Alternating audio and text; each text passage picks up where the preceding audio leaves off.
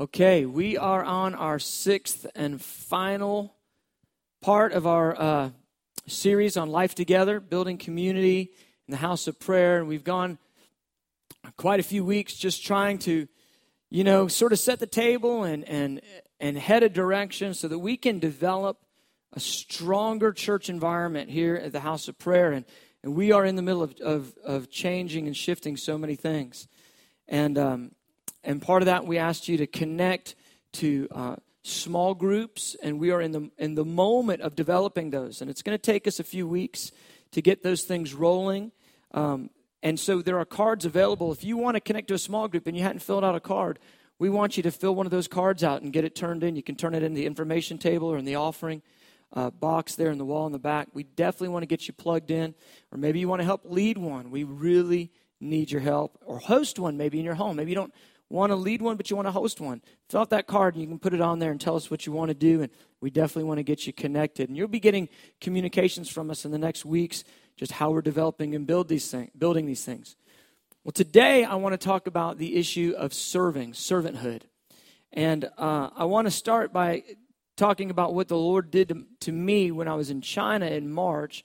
I had a, I won't say it was an encounter from the Lord, but definitely the Lord impacted me uh, with revelation by the example of the Chinese believers. And I've shared uh, these stories a bit um, in the last weeks and months, but, but the one that really stuck out to me uh, has sort of reformulated the way I think about serving. Now, I've always been a guy, since I got saved, they said, you know, just be at church every time the door's open, and if you find a, a need, meet it. And then in, in that, you'll find yourself, you know, serving the Lord. And I said, great. And just always been that guy.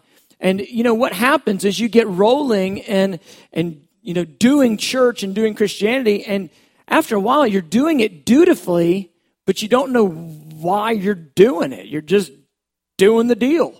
And, uh, and you get going a long time like that, and your heart can get really cold. I mean, you can be at church every week, serving every single week, and the next thing you know, you're like the maiden in Song of Solomon. She says she tended everybody else's garden, but she didn't take care of her own. And she said, I was burned by the sun. What she means is, I got out there working, and I just worked and worked and worked until I was burned out. And, uh, and so a lot of people find themselves that way in church. And I think a lot of the reason they find themselves that way is because of they, they lose sight of the point of what we're doing, you know, in church and serving and, and why we're doing it. They lose sight of the motivation. So when I'm in China, the Lord re-upped me on that. He really brought things back to center for me and, and made it clear to me uh, some, some just biblical ideas and, and paradigms that uh, some I wasn't really aware of, and then some that I just kind of lost a little bit over time. One of our values in the house of prayer has been that when people show up, we want them to be able to connect with the Lord before we sort of throw them, you know, you know, hardcore into ministry. Like we're not trying to get stuff out of people. We're trying to connect their heart with Jesus. And so we've allowed that to be a value. So people love to come here, sit in the prayer room, or come to services and just receive. But what we've done is allowed people to do that so much, we've never actually, you know, been intentional about casting the vision to connecting in a, in a, in a service way, and serving. And so what's ended up happening is we've been in this 20-80 thing, 20% of the people doing 80% of the work. And we talked about it last week. We don't want to do that. We want to move into every joint in the body supplying. Amen. That's the biblical way that every joint supplies. That means every person person brings their portion. Every person connects and does what God has gifted and graced them to do. That's how the thing grows together. So I'm in China, and uh, you know, honestly, the first day there, uh, uh, the, Chandler and Wesley, the two guys with me, I mean, we we get there and we are meeting with these, I mean, beautiful believers who are being persecuted for their faith, and, and we're interfacing with these pastors that are literally over millions of people. Like the smallest church uh, pastor that we connected with, he's, the, he's got the smallest church. He's got a million people in his church. Okay, so just do just think about it now. A million. You know, in, in the United States, if we meet a guy with 5,000 people in a church, we go, woo, you know, mega church. This man has a million. A million. And uh, he's just a young man, my age, and uh, real humble, unassuming. You'd never think this guy's a pastor over a million people because he doesn't walk around and carry himself like that. No entourage, no $100 hairdo.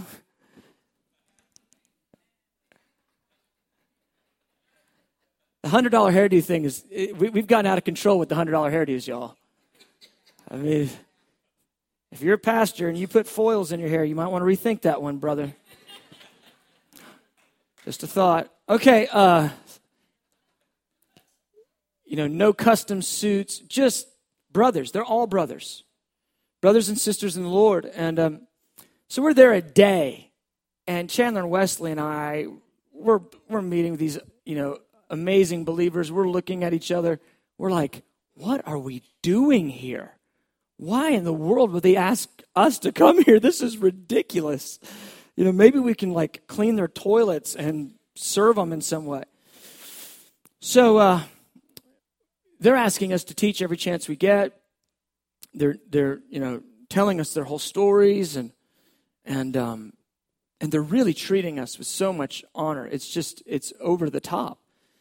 And we uh, we meet a pastor, he's over 4 million. He's actually been here a couple times now and visited us. And, and when Brother Yun was here, he's been here a couple times. And Brother Joshua. And, and so, Brother Joshua, when we, when we show up in his city, he is like sparing no expense for us. He's like making sure we've got a uh, chauffeured car, picking us up. It's ridiculous. They won't let us carry our bags, not one inch, and um, won't let us pay for a meal. And they're, they're home cooking so many meals for us. And, and the thing in China, I probably already told this, but it's just so funny.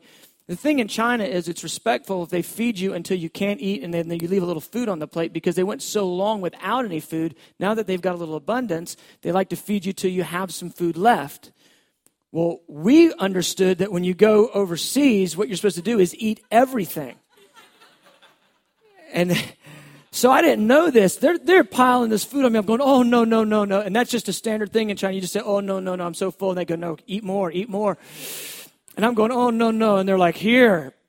So I'm eating. I mean, and it's everything. I mean, it's just ridiculous. They know Americans eat peanut butter. We're eating peanut butter with every meal. I mean, I had grilled chicken and peanut butter. And just, it was just, I was like over the top. And, uh, and I kept trying to say, no, no, no. And they kept feeding me. And on the side, I don't know this, he's saying it in Chinese and in, in, Mandarin to the guys that, that, are, that are there, you know, some of his, his team and stuff. And they're saying, man, this guy loves Chinese food. It's amazing how much he's eating. And, and all I'm trying to do is clean my plate to be a good guy, you know, to, to be honoring. It was ridiculous. So they continue to just, I mean, stuff us, but they are taking our plate, picking our bag up. I mean, just serving us in every way imaginable. And it's not just the church members, it's, it's the, the, the head guy, the guy that's over 4 million. He's taking my plate and throwing it away. He's, he's sweeping up after we eat. And, and he's doing all these things. And I'm taking note. I'm like, man, he's actually like doing a lot of the work himself. And, um, and it all kind of comes to a point for me because I'm getting ready to leave their city and go, we're getting ready to fly to Central Asia. And I've got this giant American, it's American Tourister. I was an American tourist, American Tourister bag. Weighs about 50 pounds and one of the wheels broken off. So I can't roll it anymore. I've got to lug it. And we pull up to the airport, and Brother Joshua hops out real fast before me, gets in the back, and pulls my suitcase out of the back, and he's going to carry it. And this thing is heavy. It's not a joke. And I start trying to pull it from him, and he says, No. And he lifts it, and he carries this thing and lugs it around this airport so I get my tickets until I'm at the gate. And, uh, you know, and then they check my bag and everything. And um, that, in that moment, after just being so ridiculously served by these guys, I just, something inside of me just, it just kind of broke a bit because it just, this man's been in prison. He's been beaten for the gospel. I mean, mercilessly beaten for the gospel um, I mean, really done, you know, book of Acts type of exploits and loves Jesus, laying his life down for Jesus under persecution every day, and he won't even let me carry my bag. And it just it was in that moment I just like, can you would you please stop? I'm not I'm not able to handle this. And he said, No.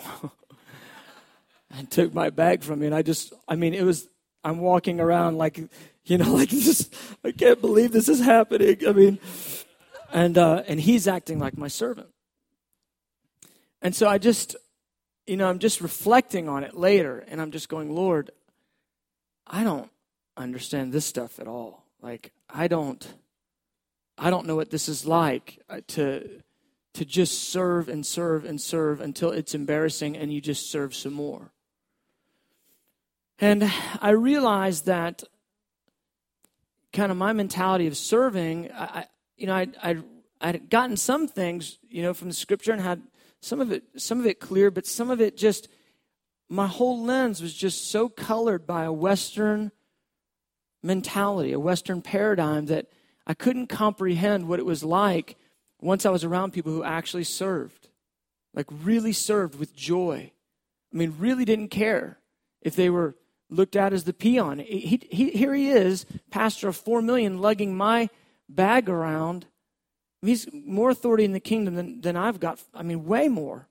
And will not let me carry my bag. And he doesn't care if he's being looked at as the peon or the servant. And I'm going, Lord, I don't think I understand what this is to, to be servant hearted in the kingdom.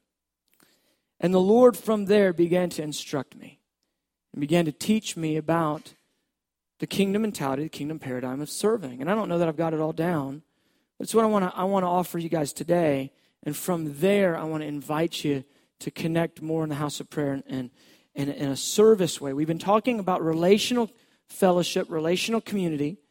And, and what I realize is there is a relational com- component to building who we are, and then there's a service component. When we have our hands on the plow together and we're all pushing forward, there's this shared sensation of doing something together that, man, it builds something in us almost like nothing else. All right, so there's the backdrop. Now, I want you to imagine for a minute. I want you to think about this. What if I came up here and I told you that the Georgia state legislature heard about the house of prayer, which they actually have because there's a, there's a house of prayer believer guy that serves in the state legislature. But what if I told you they'd heard about the house of prayer and they want to come here for a few days to see what the community of the house of prayer is like? And we have the opportunity to serve them meals and to, to show them around and to show them what the house of prayer, what, what the community of the house of prayer is like. And I said, I need, and if I said I need some volunteers to help to be a blessing and to serve the state legislature. I mean, I think I would probably be, you know, get 50 to 100 volunteers just at the jump, just instantly. And, and we would run around and we would serve those, those uh, congressmen and, and, state senators and, and hopefully put on our best face to show them what a, a house of prayer is like and what the culture of prayer is all about and, and hopefully, you know, pray for them and share with them. We would go for that. Now, what if I told you that it's not just the Georgia guys that was going to come. But if I told you it was the United States Congress and senators?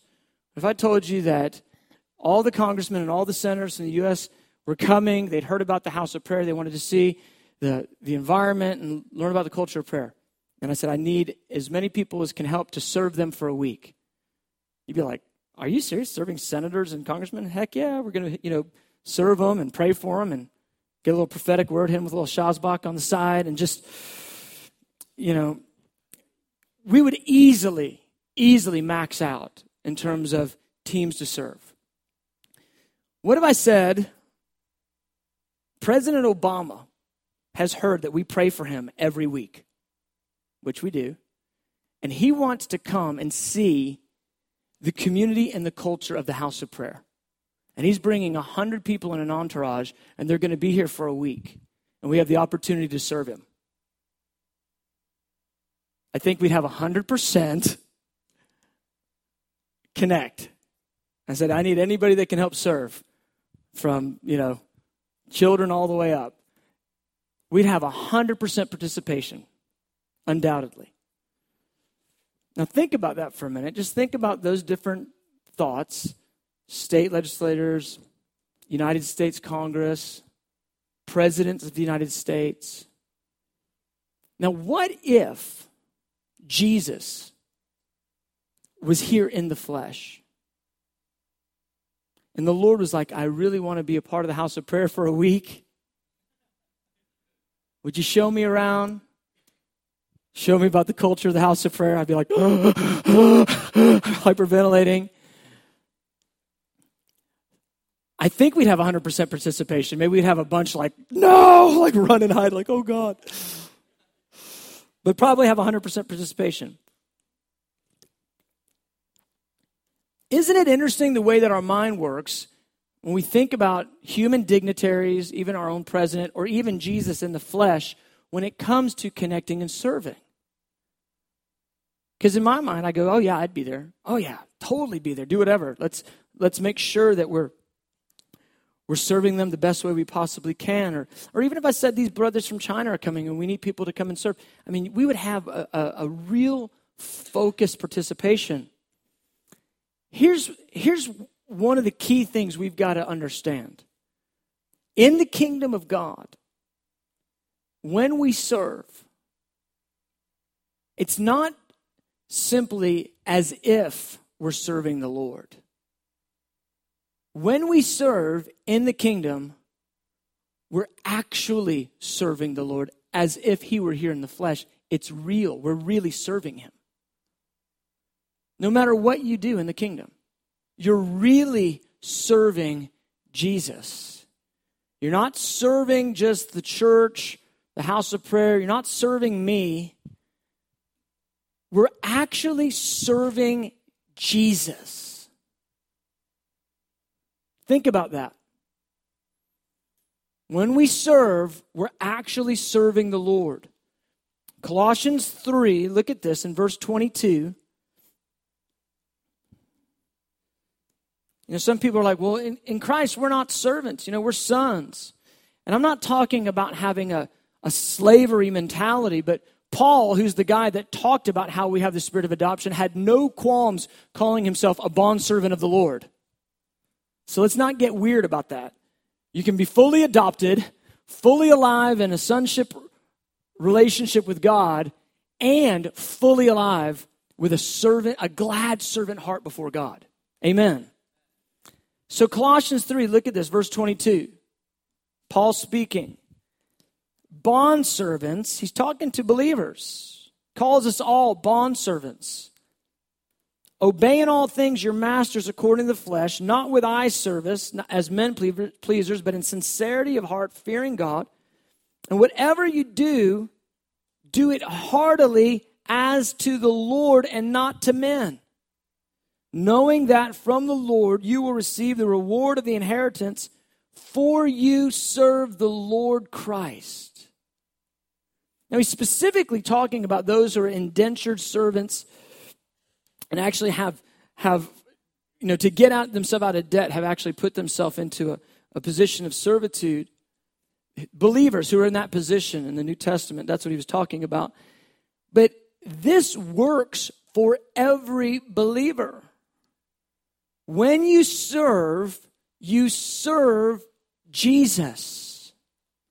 Whether you're serving at your job whether you're serving in your home whether you're serving in the church, when you serve, do it as unto the Lord, and it's every bit as real as if Jesus were there in the flesh and you're doing it for him personally. It's amazing how, because we live behind the veil of the flesh, we live behind the veil of time, that we can get sort of distanced from the truth that, you know, the Lord is actually engaging with our every thought, our every move, our every action. You know, we can kind of just, we can kind of get just foggy on that. But the reality is this when we offer service in the kingdom, when we offer service, we're actually doing it for Jesus in the same way we would be doing it as if he were there in front of us. Okay. So, if that's the case, that requires us to then consider how we're serving the Lord. We wouldn't want to give the Lord some half baked effort, right? You wouldn't do like looking around, making sure, and then doing the thing halfway, right? If Jesus were there, you wouldn't be like, ah, somebody else will get that. Come on, Jesus, me and you going to talk for a while. He'd, he'd be like, what? And I think it's just human nature. We feel like when nobody's watching, it's not as important. Isn't it amazing how we all do better when people are watching? It's just amazing. If somebody's there watching, think about it in a work scenario. When, you when your boss is there, you're like, man, yes, sir, yes, sir. Amen. Yeah, I mean, maybe don't say amen, but you're like, here I am. Perfect, right? Boss leaves, like, hey, what's up? Yeah, I mean, there's just a, you know what I'm talking about? There's just a different way that we carry ourselves when the manager or the boss is around. Guys, Jesus is around all the time. And I don't think he's around going, How are you serving today? You know, with, with a mean look. I think he's just there. Of course, he's there. He's there in your heart through the Holy Spirit. He's everywhere. He says, sees every thought, every action, every deed. When we serve, beloved, we actually have the privilege of serving the Lord in everything we do. And this is where the rubber meets the road in our service. When we're, when we're trying to sort of sidestep service, or when we do service in a, in a halfway done kind of way, like a shoddy kind of way, man, we've got to recognize that we're actually serving the Lord. Regardless of with any, whether or not anyone else is seeing it. In fact, it's not about anyone else seeing it. It's about you and Jesus. Serving the Lord isn't simply, you know, pursuing holiness, pursuing righteousness. It, it, it is living the values of the kingdom. It's, it's, it's not, those are not to be deleted. Those are definitely part of it, but that's not the only thing it is. A lot of serving the Lord has to do with just how we do our daily stuff. Listen, if you're a mom in here, you know what I'm talking about. You know, moms, you know, two, three, four kids, you know, especially if you had little ones, if they if you had them all kind of close together and little ones, I, I look at our family, man, and it is it's kid Armageddon sometimes, and uh, you know, it's all my wife can do just to sort of like keep the house from like blowing up. And so here's the thing: while she is like, you know, defusing bombs everywhere, you know, she's not having as much time to sort of, you know, meditate on God and gaze on the beauty. You know what I'm saying? She's trying to stop the bowls of wrath from being poured out in our house. And so, what she has to do is recognize that it's priestly to serve. And when she can get over, and this is how, how it has to be, mom, you get over to this place of realizing that when you're wiping your baby's nose or changing the diaper, you're actually serving Jesus, there's a connection and intimacy that happens. And so your service becomes priestly activity unto God. This thing is because of Jesus. We serve because of Jesus. We lay our lives down for others because of Jesus. The way that the mom's heart can stay alive, you know, when she's just going through all these challenging things at home is by realizing I'm doing this because I love Jesus. Same thing is true for the businessman. You go to work, you know, you might get there, you know, 7.30 or 8 o'clock, and you're in this dog-eat-dog environment all day. Guys cutthroat and doing all sorts of stuff and lying on you and stepping on people to try to get their way up. And you're in there going, what am I doing here? What you're doing there is you're serving Jesus. And you're to be a light in that place a standard of righteousness right in the middle, a testimony of what it looks like to serve the Lord. And that is a ministry to the heart of the Lord. You're loving Jesus through that servant, through that, that serving. that servant heartedness. Guys, what we do in every area of our life, how we serve, we're not just serving to get the, the job done or to even get the paycheck or because we have to out of some dutiful thing. This is about intimacy with the Lord. This is why we do it because we love Him. We serve because we love. So, servanthood and service, volunteer service, getting at the job, getting a paycheck service, all of it, though, is unto the Lord. One of the things that always, you know, convicts my heart is, uh, you know, the times when people say, well, hey, if you do this, uh, I'll give you, you know, some money if you'll do this for me. And so then, you know, you, you hop in, you go, okay, I'll do this thing. And you're, you're, you know, front and center if you get paid. But when it comes down to not getting paid, it's kind of like, eh. And it's, it, it always, and I know you got to get paid. You know, I know you got to have a wage, but I, there's just something that always I have to work through when we're more motivated by money than we are by love of God. Uh, there's something about that. You know, th- there's got to be this thing where we're. I mean, I understand you got you got to you got to have you know a, a wage and an income. I'm not saying that's just go to work for free, but I'm just saying there's there's just times where you just see this thing where people just are so much more quote unquote service oriented or servant hearted when they're getting paid versus when they're not. I think it should be the same. I think it should be better actually. If we're serving unto the Lord, can I get a little amen? A little amen action? Okay, good. So, here's the deal the key is not to value serving as if we're serving the Lord, but to recognize when we serve, we are serving the Lord just like He were there. All right, look at this verse, Luke chapter 22. And this is where it started to land for me when the Lord started sh- sort of shifting my paradigm on the values in the kingdom and, and serving. And these are things that I've kind of meditated on over the years and even taught on a certain to a certain extent, but I saw something I hadn't seen before, and it even changed further the way I think. Now look at this in Luke chapter 22. Here we are at the end of Jesus' life. The disciples know something about Jesus is getting ready to you know, he, he said, I'm getting ready to go. Uh, uh, you know, uh, I'm, I'm going to be handed over. Um, he explains it in the previous verses. I'm going to be betrayed.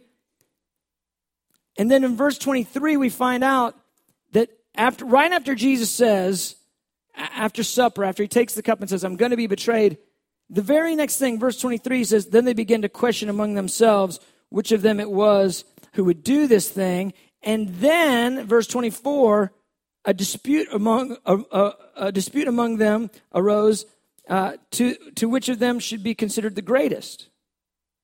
And, and I look at that and I go, huh. So one second they're trying to figure out who's going to betray Jesus. And then the next second they're trying to figure out who's the greatest. I'm convinced they were trying to figure out who was going to take over. Because clearly the guy that's the greatest among them would then take over. Now, don't look at them that bad. Because you go, ooh, golly, the disciples were like jockeying for position. Come on, that's you and I. That's exactly how we think. Oh, so you mean you're going to move so I could be the head of the. Oh, mm-hmm. Praise the Lord. God is going to, he's going to exalt my my sheaf above my brethren. Amen. There's this thing where we, we just have it in us. We want to be great. But what we don't realize is, yeah, God put that desire in our hearts for greatness. He really did. But greatness in the kingdom comes a completely different way than greatness in the world. And when you pursue greatness according to the system of the world, you are actually in opposition to the way this thing works in the kingdom of God. Now let's look at this. Luke 20, 22, verse 24. Now there was also a dispute among them as to which of them should be considered the greatest. I believe it's because they're jockeying for position. They're trying to figure out who's going to take over, in my opinion. I think that's what that is. Verse 25. And he said to them, The kings of the Gentiles exercise lordship over them, over the Gentiles. And those who exercise authority over them are called benefactors. Verse 26 But not so among you. On the contrary, he who is greatest among you, let him be as the younger. As the younger. And he who governs as he who serves. Verse 27 For who is greater, he who sits at the table or he who serves? Is it not he who sits at the table? But Jesus says, Yet I am among you as the one who serves. Now, that same exact story relayed by Matthew, Jesus said, Yet it shall not be so among you, but whoever desires to become great among you, let him be your servant. And whoever desires to be first among you, let him be your slave, just as the Son of Man did not come to be served, but to serve and to give his life a ransom for many. So here we get the complete ideas that were shared from Luke and, and Matthew on the same exact conversation. Jesus breaks out some really, really important thoughts. This is about the paradigm, this is the mentality of the kingdom of God as it relates to servanthood. And this is so countercultural. This is so perpendicular to the world system, you almost can read it and then not even see it. And that's why when I went to China and I saw something new modeled for me, it stuck out like a sore thumb. Like that would never fly in the United States. No pastor of, come on, 10,000 would be ripping somebody else's bag out of their hand and traipsing it around an airport. Not in the U.S.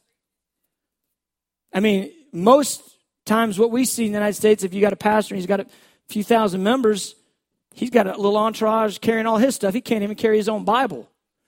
I'm not sure how we forgot to, you know, you get 2,000 people and you forget how to carry your Bible. I don't know how that works. But that's how it is in, in the United States, and that's normal. I'm going to tell you something. That's not normal in the kingdom. That's not normal in the kingdom. Now, what did Jesus lay out for us? Here's what he lays out. He says this The kings of the Gentiles, they exercise lordship over their people. He's talking about lords who own land. Talking about landowners who own large portions of land, and then those those uh, the people that would live under them he would require the people that lived under them to call them benefactors to call the, the lord the benefactor. Benefactor means somebody who does us well somebody who does us good and, and the whole thing, though, is an, an irony because it was well known in that day that most of those landowners and most of those lords, they would lord over the people. They would exercise taxes and they would, they would have rules and they would really force their people to live in a certain way. And still, they said, you guys are going to have to call me benefactor or good leader. Even though they were harsh to them, lording over them. Jesus goes, It's not going to be that way among you. And then he says this thing that's just, I don't even, this, this is a, this is a paradigm shifter. Not so among you. On the contrary, he who is greatest among you, let him be as the younger. Now think about it. In our family you know, setup, who tends to have privilege? The older. And who tends to get passed over? The younger. You kind of, I'm a, the youngest of three brothers. I kind of know what it's like to have to fight off the other two just to get a little something to eat from dinner. Not, not really, but I know what it's like to be the little guy. You can't, can't do the things the other guys do. You, you know, you, are you're young growing up. You, you don't have the same privileges they have because they're older. Here's what Jesus is saying He goes, the greatest in my kingdom, the one with the most authority, he will present himself as one who is the least, who's like the little brother, who's expected to serve, expected to be on the bottom. The greatest will present himself as the younger. And look what it says and he who governs as he who serves. When I watched this pastor of 4 million getting the broom and sweeping up after our dinner, I was just, I, I, I just looking at that, I just, I, I didn't know what to think about. I just, I'm looking, I just, what's he doing? Like, what? Um, isn't there somebody around here that can do that? Well, yeah, there's four million other people around there that could do that. But he was recognizing something in the kingdom. The greatest is like the servant, the greatest is like the little brother. The governor in the kingdom is expected to be the servant. The, gov- the one that governs is expected to go low. That's how it's supposed to be. And just because he's a teacher and a preacher of the word doesn't mean that you never pick up the broom. Doesn't mean that you, you never carry someone else's bag. In fact, he had a whole different mentality of it. He says, Whoever desires to be great among you, let him be your servant. Let him be your slave. Let him be your slave. Now, come on, we have too many rights. Somebody, I'm going to be somebody's slave. Like, really? What if they take advantage of me? What if they ask me to do stuff I don't want to do? Now, in the, in the, now we don't do sin, but what if I'm tired of, you know, serving all the time? Let him be your slave. Like, really? That's there? Yeah, that's actually there. What's Jesus doing? He's flipping it. He's flipping the whole mentality. Here's the way we think we think you work your way up the ladder, you work really hard all the way up so that when you get to the top, other people serve you. You know what Jesus is saying? Work your way down so that you can be a servant of all. The Son of Man, he didn't come to be served, he came to serve. And why did he do that? So that he would have an entire kingdom of glad hearted, joyful servants who don't try to work their way up in the pecking order to, to you know, retire with everybody serving them, but who actually work their way down just like he did to be the servant of all. It's completely opposite. It's completely opposite. The kingdom is completely opposite of the world system.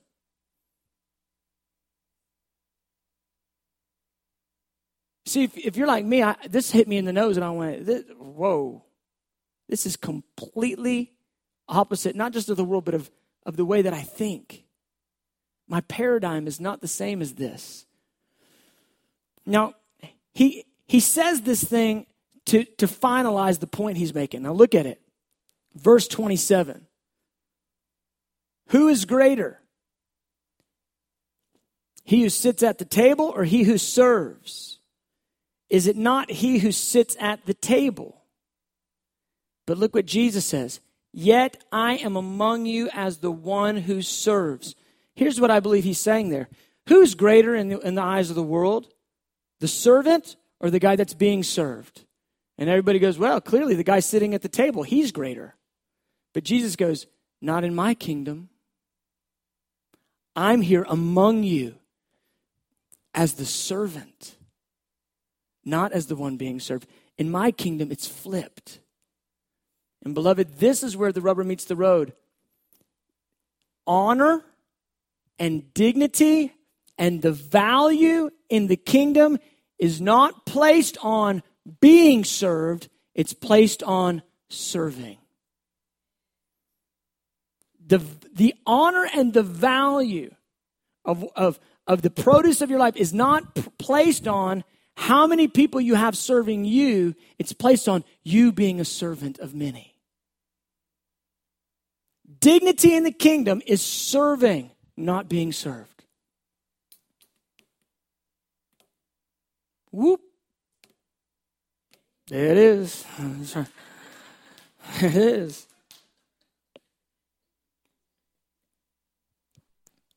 Dignity in the kingdom is on serving, not on being served. It's the upside down kingdom, beloved. It's completely upside down. Jesus loves to come and serve.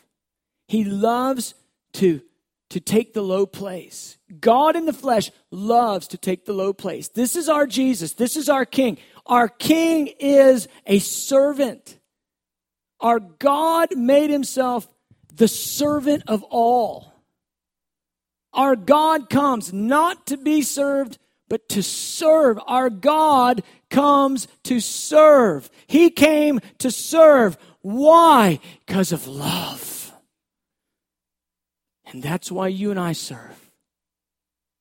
We don't serve to get noticed. We don't serve to make our way up the ladder. We don't serve so that somebody will pat us on the back. That's so foolish. That's it's a momentary little blessing. If you serve to get seen by another person, you have your reward. But if you serve because you love him, you love him. The Father who sees in secret will reward you openly.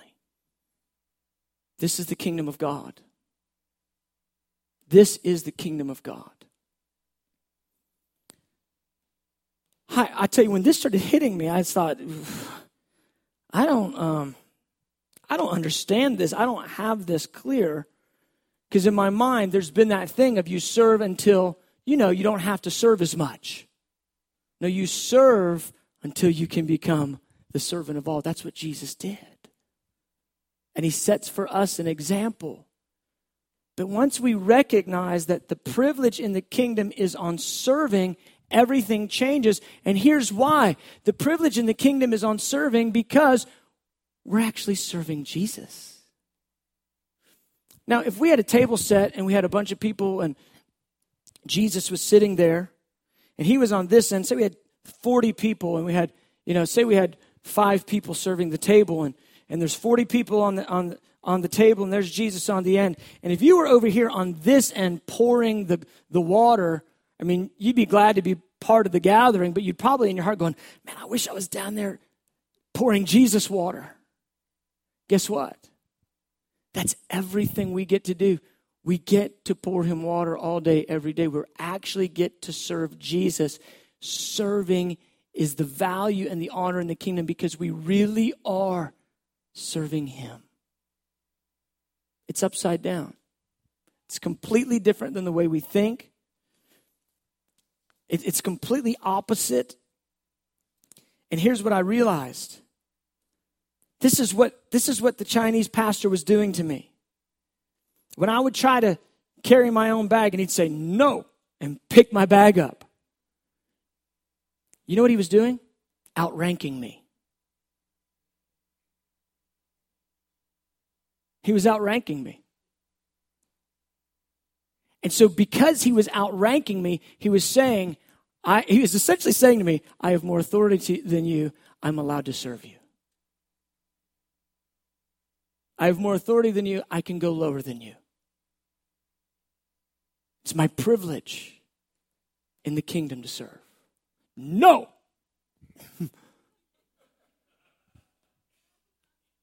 and as and then he takes the place of the younger. I'm walking around like I'm the dignitary. He's walking around like he's the servant, and I'm being, it's crushing me. And he's smiling. Hallelujah. Some made you, And that's, and I'm just done. I'm just undone. The value in the kingdom is on serving. So I, I asked my friend who, my friend is a, uh, he's a, uh, a Marine, and he, and he was an ex-Marine, and, and was made sergeant uh, at a very, very young age. And he works with the Chinese. And uh, I said, So, all this like over the top serving is like crazy. Like I, am not like this is real. This, this is the Bible, isn't it? He's like, yeah, it's real. Like they're not just putting this on. He's like, no, no, this is real. And so you know, we had meals and we would eat together, and you know, it was kind of like who could get to the table first and like pour everybody else's glass. So I'm like, you know, running down there to try to get the thing, and they're like, oh, you're learning, all right, you know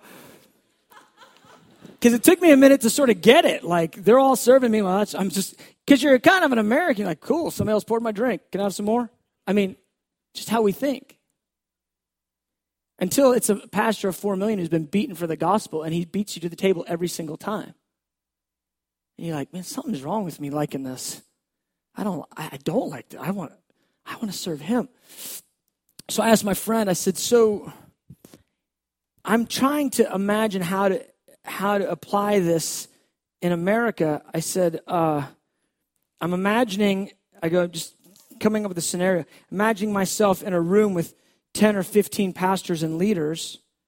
And I mean, if I'm trying to do what I see being modeled and what I know the scripture is saying, then I have to run around the room and fill everybody's glass.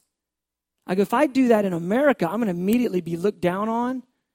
And, and they're not you know, they're just not even going to, they're not going to think anything of me. They're not even, they won't even think I'm, you know, somebody even connect with. They're going to think I'm just the servant boy. He goes, he goes, I made sergeant, and I think it's at 21. He goes, everybody in my platoon was my age or older. He goes, I come out of a, you jump, and, and I give the, I give the, you know, command, and you do it regardless of who you are. He goes, coming into this thing with the Chinese has flipped my entire world upside down. Because trying to serve and go alone. He goes, because in, in the military, you don't let anybody walk on you. He goes, here, you present yourself as a slave to be walked on. And it's the value of the kingdom. Beloved, I realize this is countercultural. I realize this is not the way that we think in America. But we've also got to realize this is the kingdom of God. We've got to find out if, you know, we've got to come to grips with whether or not we're going to be Americans or citizens of the kingdom. Like, this is where the rubber meets the road. Here's what Jesus said Luke 12. You know, if I think I was humiliated by this pastor serving me, wait, wait till what's coming. Luke 12, verse 37. Blessed are those servants whom the master, when he comes, will find watching. Assuredly, I say to you that he will gird himself and have them sit down to eat and will come and serve them. That's talking about Jesus is going to serve us. I mean, we won't have our pride by the time we get there, so it won't be as like devastating. I mean, our hearts will be alive in it. But when we show up, He's going to serve us. Jesus is going to serve us. How crazy would it be for us to live a life trying to be served all the time, looking how we can cut the corner on being served all the time, to show up there and Jesus is running around serving us. Jesus, the Jesus, our Jesus is serving us. Meanwhile, we've lived a whole life sort of like, how can I get over on serving? How can I get somebody else to serve me? We show up there and Jesus is serving us. Oh. And then I just started thinking about it. We, we know the story. Jesus washed the disciples' feet. We know it. Jesus washed the disciples' feet. But slow it down and think about it. The man Christ Jesus, with his 12 main guys, at the end of the Last Supper, says he girds himself with a towel and gets a basin of water and gets down on his knees and starts handling their feet, washing the grime off of his main guys, washing it off of them, touching it down there in that mess.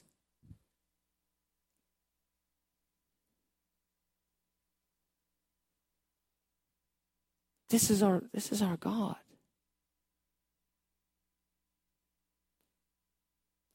See, I propose that I don't even know how much Western mentality has colored my lenses. I propose that I don't, I don't even recognize how much the American dream and,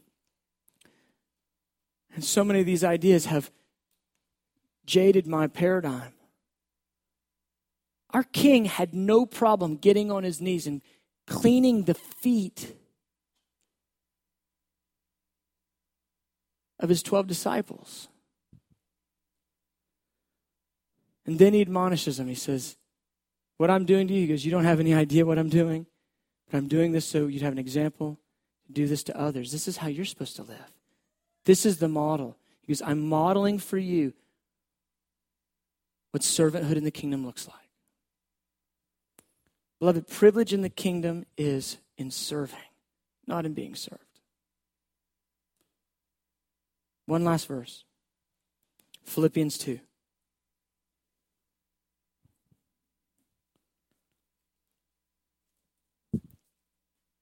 Verse 3 Let nothing be done through selfish ambition or conceit, but in lowliness of mind, let each esteem others better than himself. See, there's that little thing in me. I go, Lord, if we all walk around esteeming, esteeming others better than, what if somebody doesn't know this verse? Because they, if they don't know, they're going to take advantage of us. He goes, uh huh. See, he's setting us up to serve like he served. Do you think anybody understood the value of what Jesus was doing as he was laying his life down, as he was washing feet, as he was allowing people to ridicule him and not reviling in return? Do you think anybody comprehended the power of his service? See, here's how we go. We go, well, Lord, I'll serve. Just don't let them, you know, take advantage of me.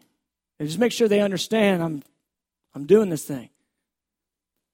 I can't tell you how many times in church I've seen somebody serve and they serve for a while and then they get mad.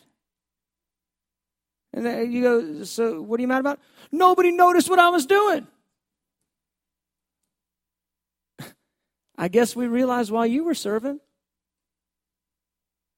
Now, I'm not, I'm not against affirming. We should be affirming. We should be encouraging, affirming all the time. But man, if you're serving and you get mad because you serve too much, say it politely, you need to check yourself. Why were you serving in the first place? So somebody would see you and pat your back? So you could get a step up on somebody else? I've been there, guys. I've been there. I'm serving, serving, serving. Nobody's noticing, and I'm mad about it.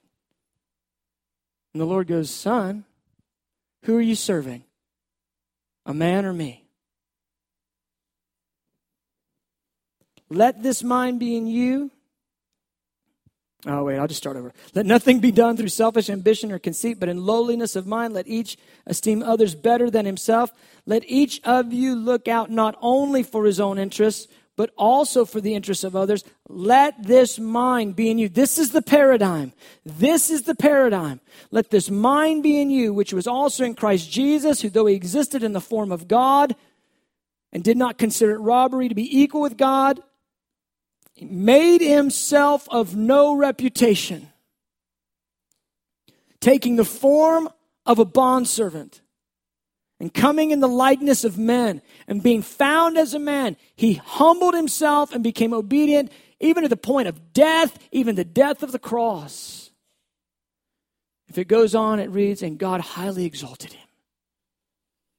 This is the way of the kingdom, beloved. The paradigm is this I don't have a reputation. The paradigm is this Others are better than me, and I want to serve and bless them. That's the paradigm.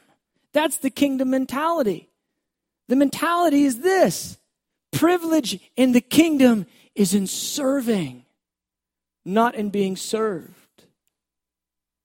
And the greater spiritual authority somebody has, the more they can outrank you by serving you.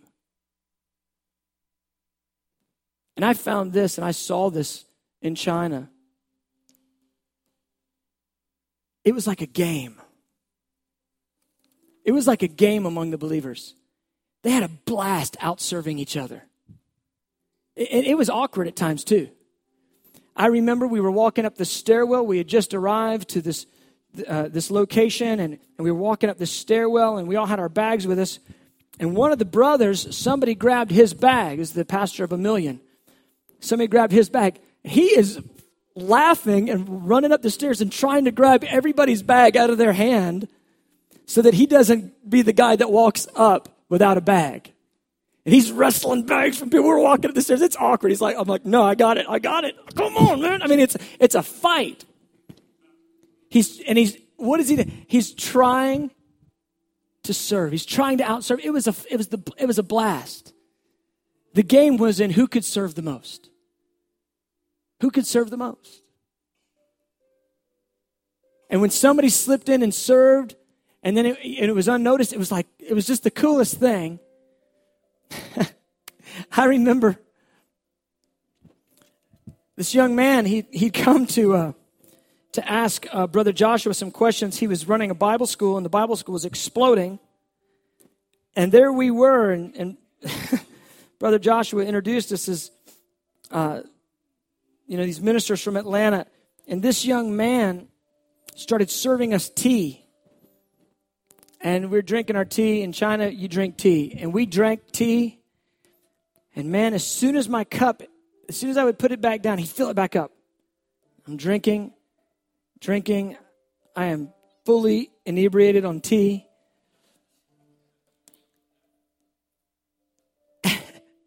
And I probably drank six or eight cups of tea, and then I realized, whoa, this young guy's been serving me this whole time. And I go, now who is he? He's the head of one of our largest Bible schools. He's here because his Bible school has exploded and he needs more room. He was on his knees pouring tea for me. I, I didn't even want to know how many people he had under him. I just didn't, I just couldn't hang. I'm sure he would say, yeah, he has 100,000 people. He's on his knees in front of me, pouring me tea over and over and over and sitting on the floor while I was sitting in a chair laughing and enjoying it. I think it's a little different maybe in the kingdom than what we're used to in the West, guys. And so, so that's what I wanted to bring to us. I, I wanted to bring that paradigm to us and then invite us to connect in serving here in the, in the house of prayer. There's an every joint supplies reality that God wants to give us where all of our hands are on the plow and we're moving this thing forward, and we're not doing it for man, we're doing it for Jesus. Just loving and serving the Lord, finding our privilege in the kingdom through serving. Does that make sense? Amen. Good. Let's go ahead, let's just stand. I want, I want to serve like that. I, I want to have the paradigm of the kingdom of God motivating my heart. I want to serve because of love not out of duty, out of revelation of, of this is the privilege in the kingdom to serve this way. Amen. Let's just pray for a moment. Lord, help us to see, help us to see with kingdom eyes. We want to see your will, your ways, not our own not trying to work our way up or to be noticed by men, but just with glad hearts, in sincerity, and simply in love, serving you. Let us see that all that we do, we're doing it as heartily unto you. It's for you. It's for you. It's for you. It's for you, Jesus. It's our privilege in the kingdom to serve you. It's for you.